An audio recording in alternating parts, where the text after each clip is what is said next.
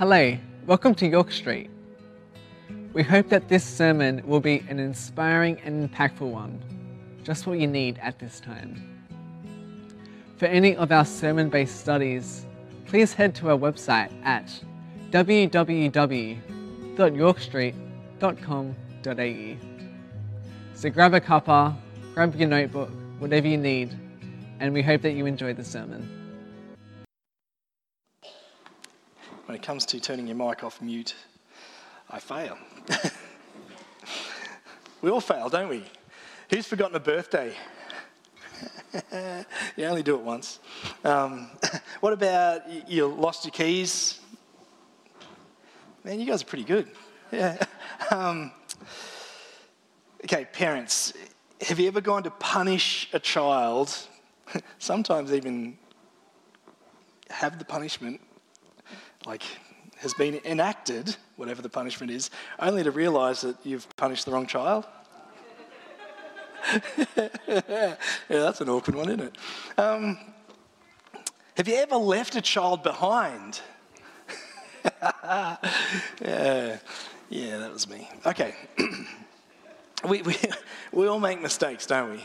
We all, we all mess up. We make mistakes as parents, as individuals in life. There's times where we just make mistakes. Today we're going to look at Scripture and how, does, how we see that even in a mistake, God can do something good. Even in mistakes, God can do something good. We're going to pray and we're going to dive in. Heavenly Father, we just pray this morning as we look at at some of the mistakes we see of parents and those with you know, authority within Scripture, I pray that we would take a little bit of heart as parents, knowing that there are going to be times when we make mistakes. But even in the midst of that, when our hearts are true, when we turn to you, there is a powerful story yet to be written. written. God, we just pray that you would speak to us where we need to hear it the most this morning as individuals and as your church.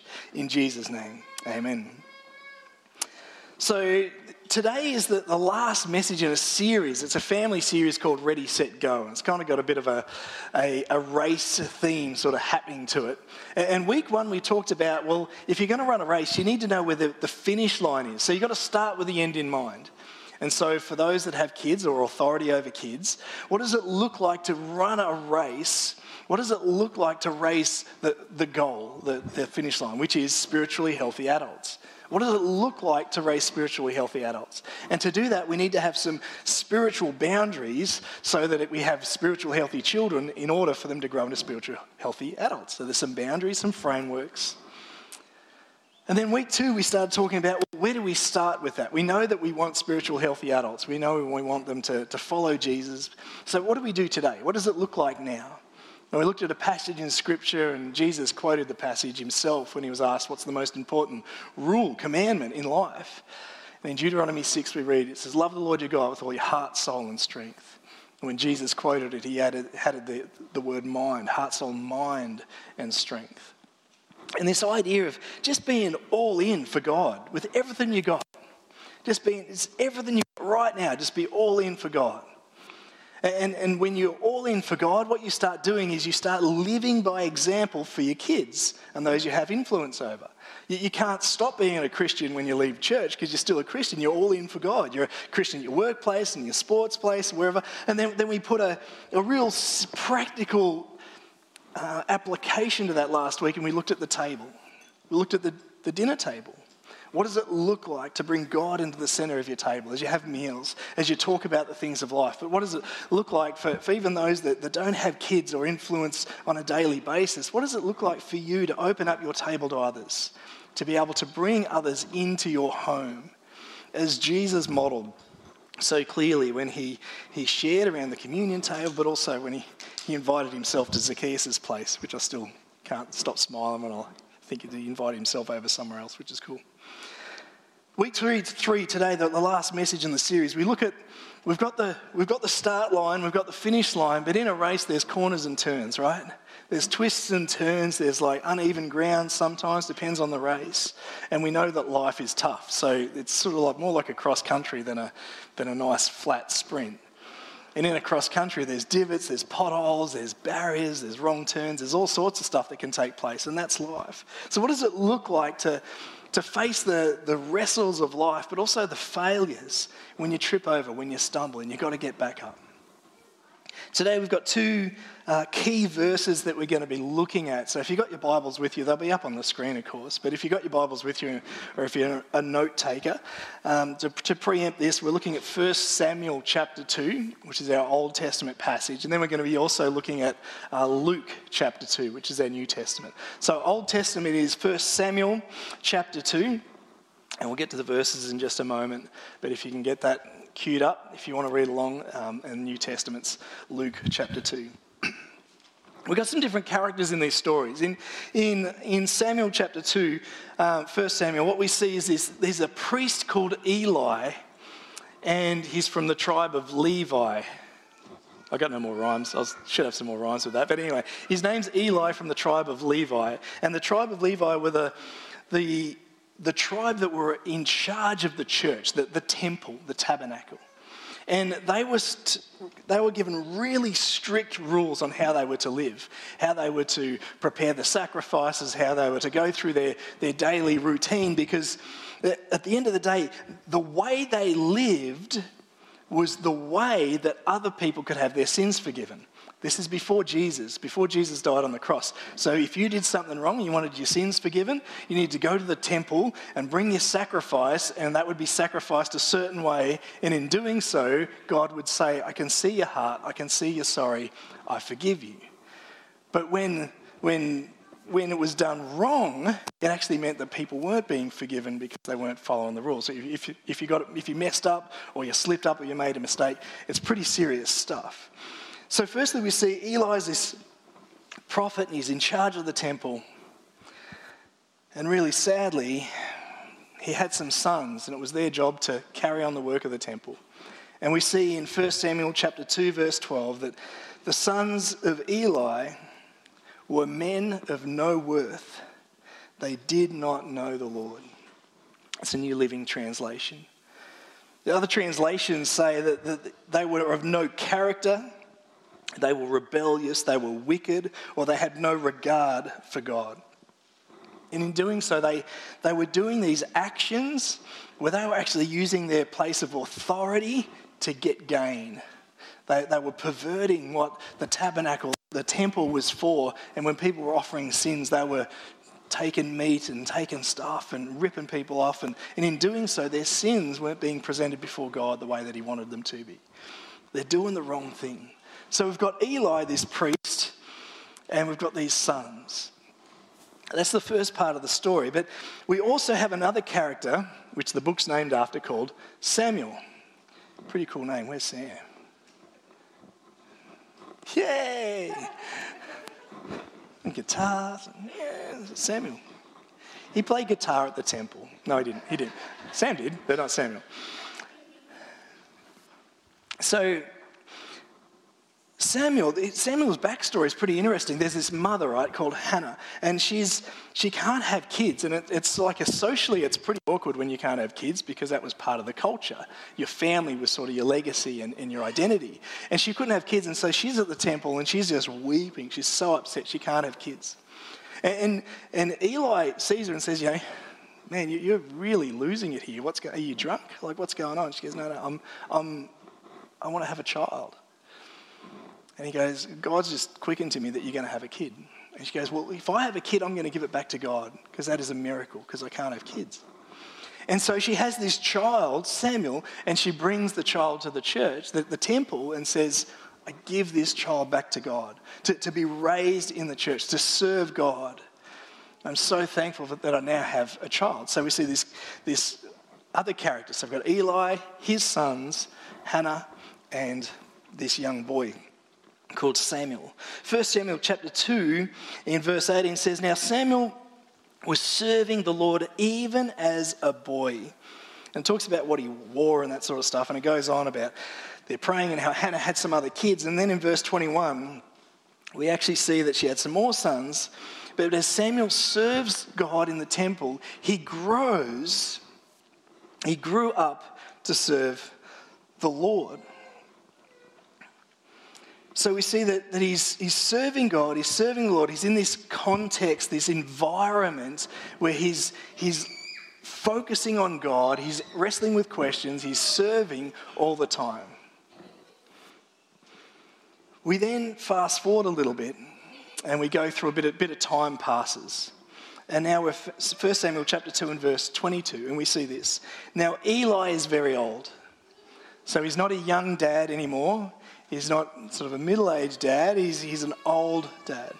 And he heard that his sons, what they were doing for Israel, and how they lay with the women who served at the door of the tent of meeting.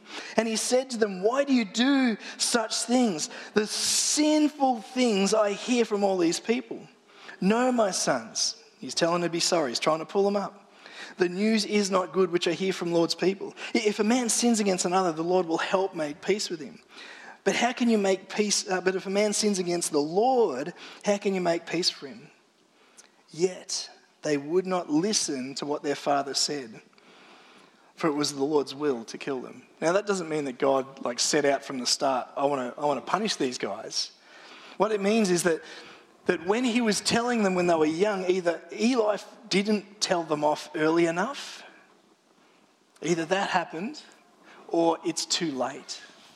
Because he's an old man. He's missed it. They have been doing this for years. They've been doing the wrong things. They've been blocking the, the forgiveness of a whole nation because of what they've been doing has been these terrible, terrible things. And Eli says, You know, now I want to start with the end in mind, but it's already the end. It's too late. He's telling them that it's wrong, but they're not going to listen. There's, there's, the damage has been done and there's a consequence. And God had already passed judgment. It was too late. Eli messed up. And it's tragic that his adult sons made their own decisions, and the decision was not to follow God. They didn't know him, they didn't obey him, and they did the wrong things.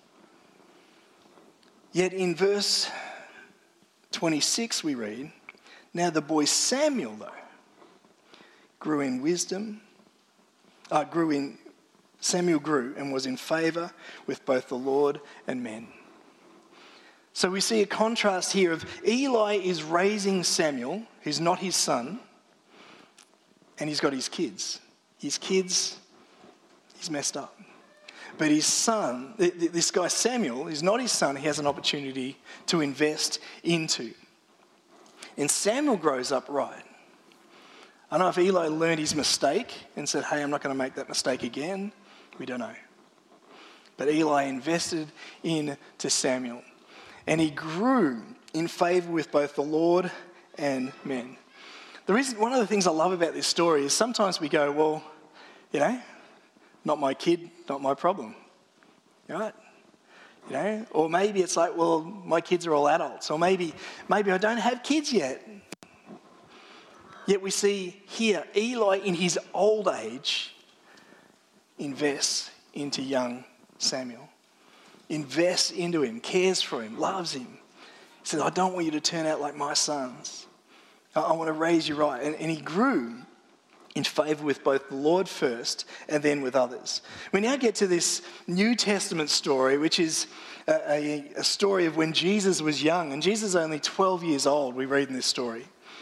And, and what we see is in Luke chapter 2, verse 41, it says that every year Jesus' parents went to Jerusalem for the festival of the Passover.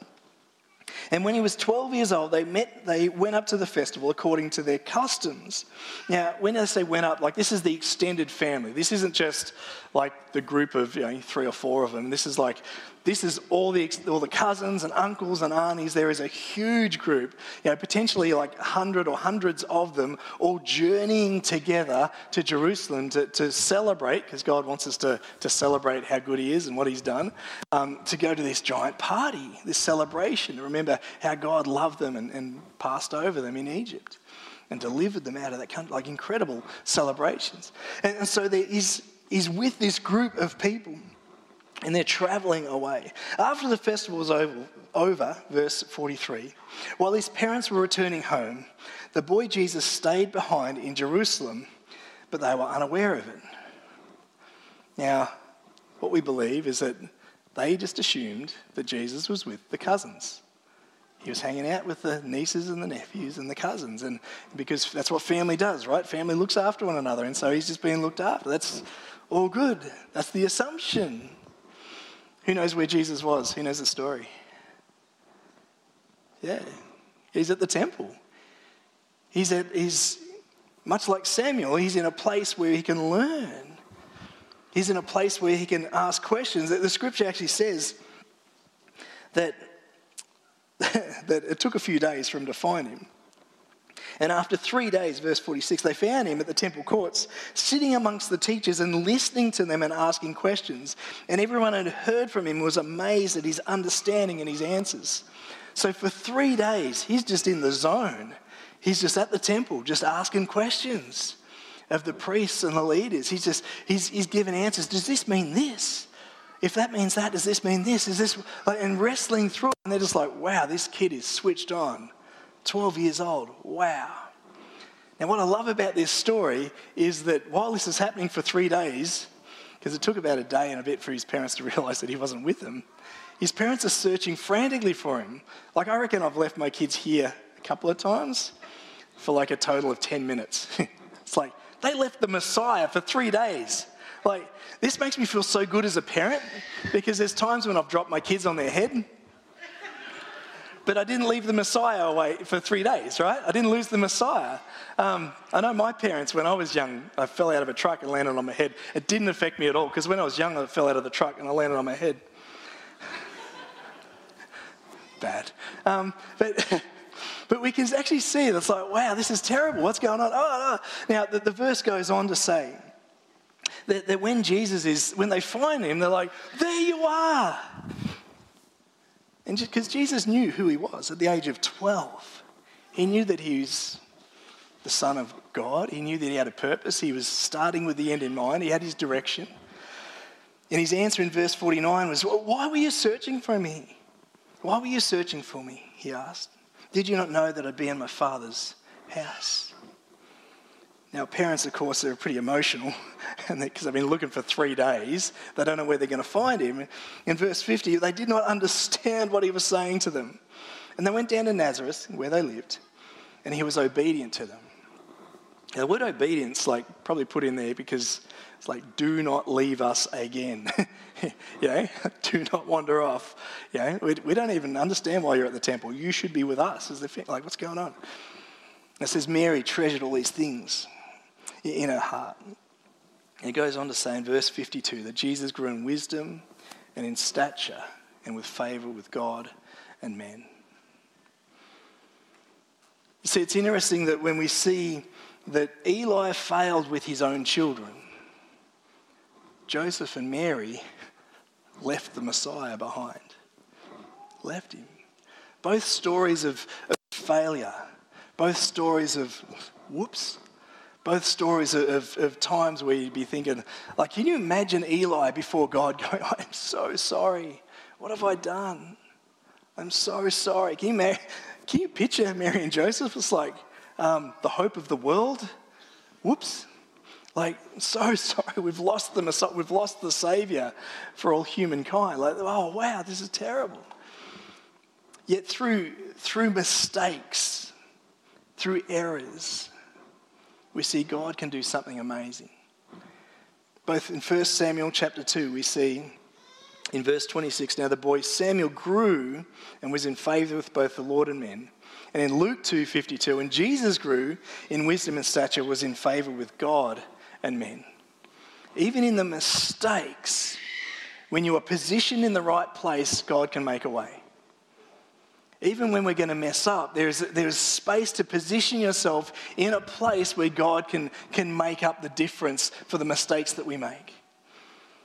Now, it's no, no aside, it's no mistake, it's no accident that it's the temple, it's the church where everything's made right. It's the church that, that things are restored. It's the church that, that Samuel gets his grounding. It's the church that, that people are amazed with, with Jesus as, yes, he's the Son of God and he knows that, but he's 12 years old. He's got some learning to do. And, and he's wrestling with this. And it's the power of the body of Christ is when one of us is weak, another one is strong. When, when one of us isn't able to, to, to walk for ourselves, someone can carry us. It's when we are together, we are complete. When we're apart, we're fragile.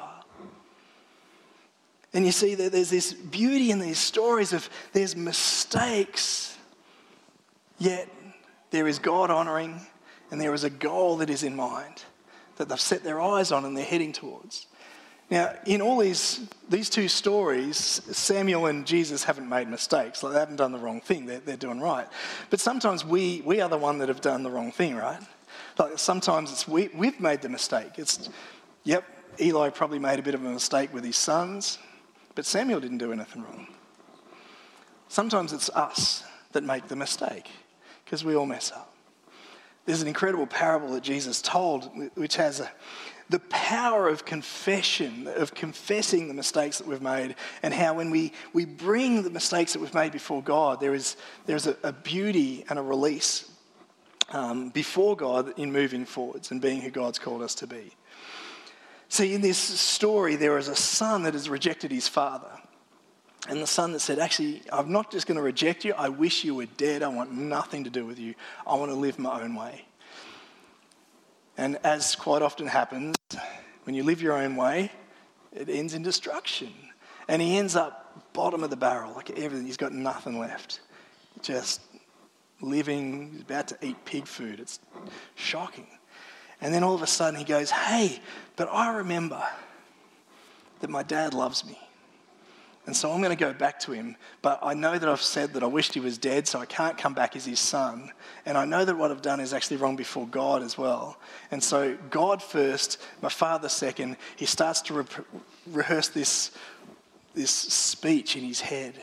Like, I'm so sorry. I've sinned against God. I've sinned against you. I'm so sorry. I, I don't deserve anything. Could I just be one of your servants? Could I just do this? And full of repentance. In Luke chapter 15, verse 21, the son meets the father and he, he cries out, Father, I've sinned against heaven, I've sinned against you, and I'm no longer worthy to be called your son. And he, gets, he sort of gets through part of the speech. And, and what I love about the, the way Jesus tells the parable is that even while he wasn't even at the house, while he was a long way away, the father runs to him and embraces him and cuts him off mid speech. Says, You know, my son that was dead is now alive, was lost and now is found. And he loves him and embraces him. Now, that, that acceptance starts with an apology. The acceptance comes with turning away from what we're doing and coming back to God. You see, in life, there's going to be corners, there's going to be rough roads, there's going to be potholes. We, we really know that there's going to be potholes. We, we're pretty familiar with that in Ballarat. There's going to be speed bumps. There's going to be accidents. That's life. When, when we think of, of the experiences that we've had, when we think of what our kids go through or the next generation, we look at the future, we know that there's going to be corners, it's going to be rough. Jesus says, in this life, there will be trouble. So when you face trouble, you go, oh, yeah, that's what Jesus said. Yeah? So the question is, well, do, how do we win this race then for ourselves and for our kids? How do we win the race? If there's going to be mistakes, there's going to be mess ups, we, we're going to fail. What does it look like? Well, firstly, it's got to start today. Whatever it is that we're doing, the, the thing that, that's going to make the change is don't put it off. If you want to win the race, we've got to start today. We've got to be all in. Deuteronomy chapter 6. Love the Lord your God with all your heart, soul, your mind and your strength, you've got to be all in for God. With everything that you've got, you can't leave little bits away. You just got to do the work to give it all to God. It starts now, it starts today. You've got to start with the end in mind, going, This is the goal, this is the direction for my life, it's the direction for my kids' life, this is where I want them to go. It might be a part of your, your culture and your priorities. You know, so from this day forward, I want my kids to grow up in the church. That means you've got to come to church as much as possible every single Sunday. The stats show that, that your kids are pretty likely to half what you do when it comes to church attendance. And the current stats in Australia say that most kids will, t- most families come to church one in six weeks. That means that your kids, if you follow that trend, will come to church every three months. And their kids will come every six. Two generations. If you turn up to church every six weeks, that's the, traje- that's the trajectory. Can't even say the word. It's horrific. if we want our kids to grow in wisdom and stature and favor with God and men, man, we've got to plug them into the body of Christ. And when I say church, I'm talking small groups, I'm talking after school, like youth, I'm talking kids programs, I'm talking out with Yorkie kids running crazy stuff. It's, it's coming and getting involved in the, the different clubs that are running around. It's, it's being in a small group in your home. That's church. It's not just the Sunday experience, there's, there's other parts to being plugged into the body of Christ. It's hanging out with brothers and sisters in Christ and doing the work. It starts today. Don't put it off. It starts now for the sake of your kids and the future generations and for yourself. The second thing is we've got to review this daily. The Bible says take up your cross daily. We've got to review it daily. Now, now i am no sale, salesperson. That's not the wrong one. Sales, salesman? No. Ship driver. Sailor. That's the one. See? Salesperson. Salesman. See? Sales. Yeah. Sailor. Anyway, I'm not that. Cannot drive boats. um, but this is the way I understand it, right? If you've got if you've got your bearings and you're starting with the end in mind, you know where you're going, you're in the ship, you're heading off, you know you've got your direction, you're all good, then a storm happens, right? Because there's going to be twists and turns and potholes and corners and storms of life. That's what happens. And all of a sudden, you get off course and there's a shift. You're not going straight, there's just a, a little shift, and the boat's heading in a different direction. Now, if you head in that direction for like 10 minutes and you, you realize and you set, you renew, you find that goal again and you correct, it's no big deal.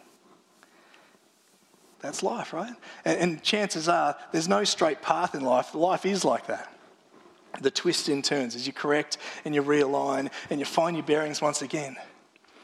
But like Eli's sons, you leave that go and you leave that go, and days become weeks, weeks become months, months become years.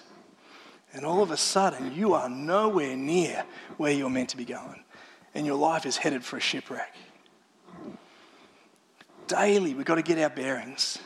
Got to come to a point where say, hey, am I on the right track? Am I all in for God? Is there an area that I need to, to, to say sorry about? Is there an area that I need to, hey, work with my kids on to help them become the adults that I'm calling them to be? And lastly, we've got to do it together. We're not meant to do this alone. Jesus did things in community. The table was a representation of the home when he reclined with his disciples and he taught them about communion, about bringing Jesus into the center on a daily basis. It gives us a, a, an opportunity to do life together because together we are stronger. Together we are united. Together we are the body of Christ. This morning, I want to challenge us as the church family, for the sake of not just this generation, but for generations to come, to make a decision today, to start today to be all in for God both for ourselves and our own personal relationship, but also to model that to our kids. To make a decision today to review daily how we're going in our walk, to get our bearings so that if we do start wandering, we don't do more damage as we head away from that, that place where God wants us to be. And to realize that, hey, sometimes we can't do it on our own. Sometimes we're just getting smashed. Sometimes you can't see stuff because you're in the storm and you need someone else to, to call out or to set up a lighthouse and to show you the direction. We do this together. One of my deep desires of my heart here at Yorkie is that in 10, 20, 30 years' time, we will look back, and when I say we, I mean us. We will look back at the kids that are out in that room and in this room and go, there is a generation that is growing in wisdom and stature and favour with God and men because they plugged in and we modelled to them and we loved them and we cried for them. Let's pray. Dear Heavenly Father, we thank you that we are your church and that united we are stronger. United we are able to do far more than what we can on our own. Heavenly Father, when we think of this journey called life and the twists and turns that we're going to face, Lord, I pray that we would do it knowing that we've got each other's backs, that we are supporting one another, that we are carrying one another. Lord, that when one of us is weak, another one is strong.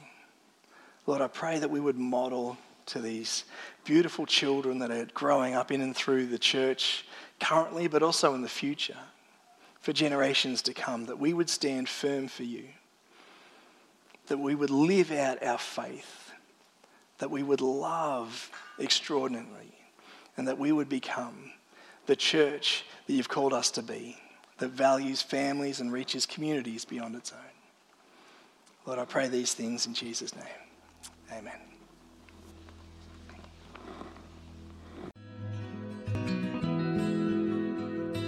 If you would like prayer or to find our sermon based studies, please head to our website or check the description below for a link.